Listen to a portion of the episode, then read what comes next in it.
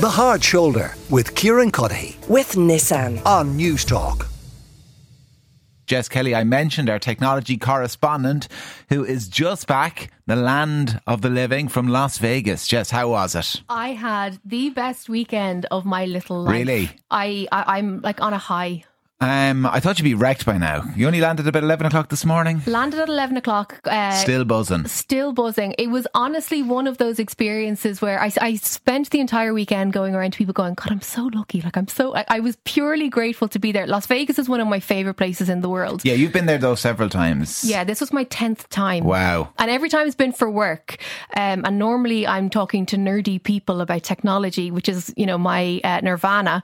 But this year I was there for the U2 residency at Sphere and it, So it's sphere, not the sphere. Just sphere. It's like the edge and edge. This is so confusing anyway. it's the edge. Bono always refer- refers to him as the edge. Okay, so the edge. It's the edge. Right. Uh, so at Sphere, which is stunning to look at. I don't know if you've seen pictures of it online. Yeah, descri- I have. I saw them on your Instagram at Jess Kelly NT. You can find her on various social media channels, and you will see all of the stuff that Jess has been sharing.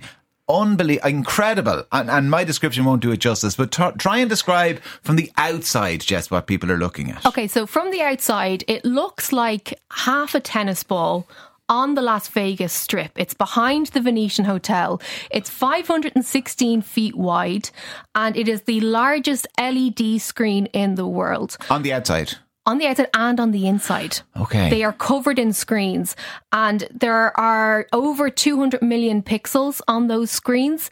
So you can have the outside, uh, whether you want it to look like an emoji, whether you want to have the Achtung baby, which is what U2 did, uh, logo on the outside, any type of advertising, any video display, you can have it on that sphere and things move around. And it's kind of mind-boggling when you see it. I spent a good 40 minutes uh, standing on the bridge between the venetian hotel and the wynn hotel in las vegas just staring at it because it's unlike anything i had ever seen before.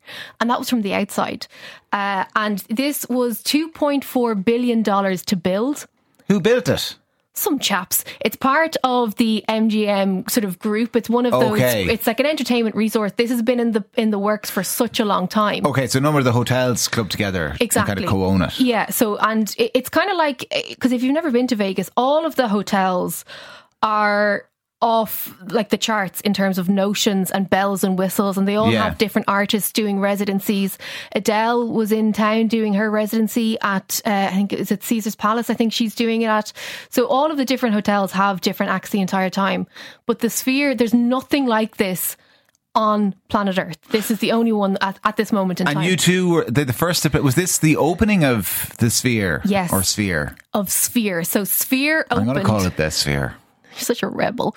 Uh, so Sphere opened its doors on Friday, and U2 is the first act in the world to take to the stage. So they played their first gig on Friday night, the second gig on Saturday, and I was there on Saturday.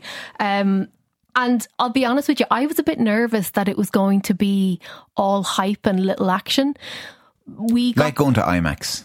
Kind, you know, you're like, oh, does anyone actually care? Yeah, But- I know it's just a slightly bigger screen. It curves a little at the edges. Meh. Still I- the same movie you're watching. No, no, no. This like Sphere takes things to the next level. So we got like again, I was so lucky on Saturday afternoon at one o'clock. We walked over from the hotel to Sphere, and we got to go in completely empty arena and go down onto the stage. So not only were we, you know, the only ones in the venue, we got to go and stand on the Wow. stage. And as you look around, it is like you're in the center of a tennis ball. And uh, I got to stand on Bono's podium, which was very exciting. It spins around like a little uh, ride at uh, Funderland at Christmas time. It was brilliant. And then they started playing stuff on the screens. And when you see it, like my brain is still struggling to comprehend what I actually got to see. And tell me a little bit about then the planning that would have gone into it from the band's point of view. Yeah, this was it was a long road to get to the the gig that I saw on Saturday. I actually was lucky enough to meet Willie Williams. He's the band's long-term director and he told me a bit about the planning of the show and how apprehensive he was about it all to begin with. on it for about a year or more. Um, and of course, having to dream up a show in a building that doesn't exist yet was also pretty challenging.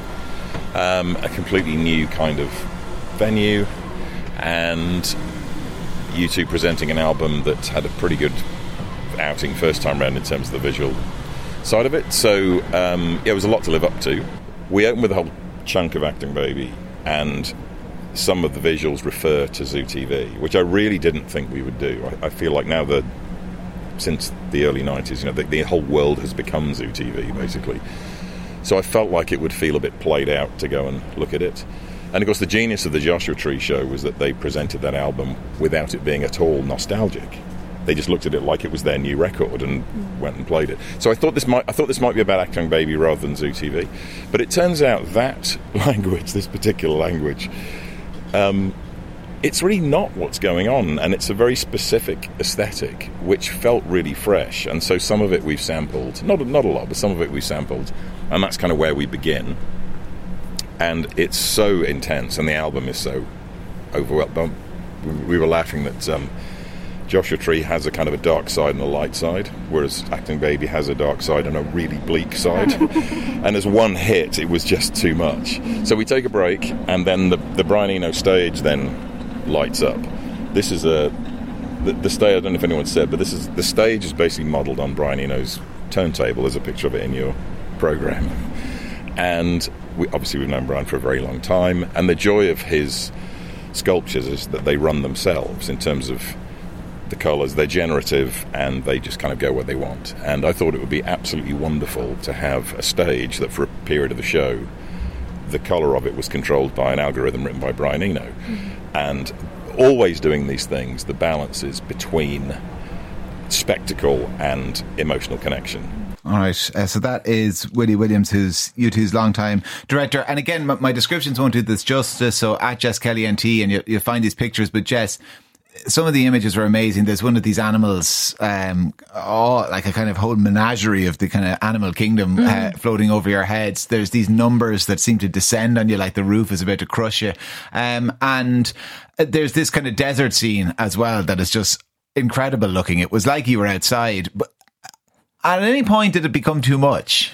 I wouldn't really get sensory overload now, but even looking at your pictures, I wanted to put my head between my legs for a few minutes and breathe. I didn't feel that way at all. Like the closest thing that I can equate it to is anytime I put a VR headset on and everywhere you look, you can see the images and so on. The, the, the biggest wow moment for me was during the song The Fly and that's where those numbers, the coloured um, numbers yeah. and digits come up at the screen. And then I looked kind of like the matrix, a multicolored exactly. matrix. And I looked up at the top of the dome, and all of a sudden it felt like the roof was falling yeah. in because a square bit was moving further down. And it's it's one of those things that it, it's a bit trippy, and you feel. I, I actually felt like it added so much more to the live performance and it kicked it on to, from just being a gig because all of the U2 gigs over the years have been incredible. Like I've been to the 360 tour, I was at the Innocence and Experience tour, and they always have incredible audiovisual technologies on display. But I just found this was so far beyond my expectations and also anything that I had seen, even online before.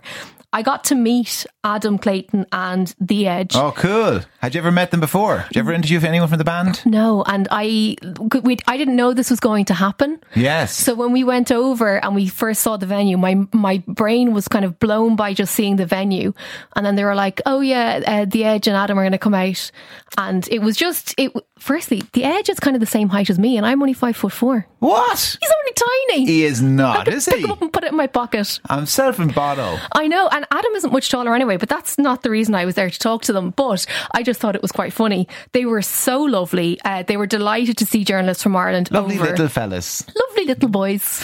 nice little chaps. Uh, but I did actually have a proper conversation with them, and they told me a little bit about the pressures and the nerves that come with producing a show like this we we had to rely a lot on the technology working, and since it's all bespoke, kind of a lot of it's prototype in that sense. It's not. It doesn't exist anywhere else in the world. There's always that nagging question: Is it going to break down? And my guitar stuff did. Yeah. At one point, I I didn't even see it, but my tech Dallas was on his hands and knees making my guitar switches for me which normally I would do if I'm up there, but I was down the front of the stage, so normally he would do it for me underneath the stage, but his system broke down, so he had to crawl out and start doing it on his hands and knees at the, my foot pedal, which was really comedic in, in a certain way. Something so simple. I mean, when you look at all the technology involved, there was yeah. that's something that simple that oh, broke. The sound is so clear. Every single mistake, every little imperfection is audible. So we're having to raise our game a little bit, and um, you know. I mean, it, it is. It's a little kind of futuristic because we are on these ear monitors, which we've been on for a few years, and that really gave us the freedom to do these these big concerts and big productions and get out front of the PA. I think the first time we used them was on Zoo TV. The original Zoo TV ah, was ear monitors. Right. Mm. Yeah, so we were able to move around a lot more then, and, and now it's become the norm. Mm. But uh, we've got good guys watching our back down down backstage there. We have got a good guy watch, yeah. watching us out front as well. Oh, that is cool, Jess, to have met uh, The Edge the Edge, the and, Edge Adam. and Adam Clayton um, on stage. Um, so they that listen, I think that's a nice little anecdote as well. That with all that technology, the only thing that failed was his guitar pedal. yeah, but you want to know a fun fact? Yeah. So there are a thousand terabytes of data utilized in this what show. What does that now? Translate that for okay, me. Okay, so a thousand terabytes. So you know if you buy how many floppy disks is that now? Hang on there now. My jet lag brain does some maths about 32 megabits multiplied by it, it's a hell of a lot of storage. You know, if you buy the highest end iPhone, yeah, uh, or if you get cloud storage or anything like that, a yeah. terabyte, it's a huge amount. So 1,000 terabytes just for a two hour show. And I got the impression that the band were kind of wowed throughout the show as well, because at different points you saw, or I saw Bono, you know, literally just looking up and kind of standing around and staring at the screen. And the same with The Edge and uh, with Adam. And of course, there was no Larry on this tour. Uh, Larry is sitting it out because he had surgery on his back. So there was a drummer called uh, Bram there who was incredible. And I do feel like, as I said a second ago, this has reset the standard for gigs yes, of the future. So you imagine we'll see more spheres around the world. I mean, it strikes me if they're going to do it in Vegas, some somebody in Dubai is certainly looking at this, thinking we got to build one of them. Yeah, and I think it's only a matter of time. There's been talk of uh, one being built in London. Now, as I said uh, at the start, it cost 2.4 billion dollars to build. So yeah, well, they're scrapping their underground uh, railroad in the UK literally today uh, at the Tory Party conference. I don't think they're going to build a sphere for 2.4 billion. They probably won't. But if you have the option or, or the opportunity to ever go to a sphere, I think you should go because in the era of short attention spans and higher expectations and talks about, you know, the future of concerts or live events, this really does set the standard. Uh, I got to speak to Rick Lipson, who's one of the producers on this tour, but he also produced Beyonce's Renaissance tour and Madonna's upcoming tour. So this guy knows his wow. stuff. And he told me about fan expectations in 23. I think, you know, the way that people uh, experience shows nowadays, whether it's in the sphere or, or, anywhere else, you know, in the old days, you would just sit and watch the show. Um, but now, of course, you're, you're using your mobile phone, you're interacting with social media, you're taking pictures that try and capture the the the essence of the event, but also often trying to capture you at the essence of the event. And the thing is, is that the this venue is so um, spectacular in the way that it captures the whole room and the attention towards the stage, but also offers this this visual feast um, that I think some people will come away just being blown away by the technology and the and the immersivity of the imagery. Some of the people will come away um, never having heard the sound in such a, a way because this venue is designed for sound to work. Whereas, you know, when you're doing a show in, a, in an arena or a stadium, it's quite echoey. So you get quite a muddy sound. So I think people will come away having heard the music in a way that they've not heard it before, having seen the band in a way that they've not seen them before. Um, there are, you know, a series of amazing, spectacular moments um, in the video imagery, which will, you know, blow people's minds just because you will have never seen an image that big uh, and that detailed and that clear um, ever because no venue exists that has ever done that. So I think the audience will have many memories that come from this, whether it's hearing that favorite song that they've you know they've loved for 40 years um, with a with a band that have you know stood the test of time um, but framed in this in this 2023 futuristic space station venue so it's pretty exciting i think there's there's a lot of opportunity for the for the audience to take many elements from it. All right, uh, that's Rick Lipson, uh, who uh, involved with all those other artists, Madonna and everybody else. That uh, Jess has a text already coming in, and I saw a few tweets along those lines. Uh, Bono lecturing the world about climate change while performing in what is a massive, massive light bulb, effectively. Um, but Jess, if you had to pick another artist to play in that venue and see them there, who would it be? I'm going to steal the answer that The Edge gave us the Gorillaz. Oh yes, Because as a fan. that is fan, a great answer.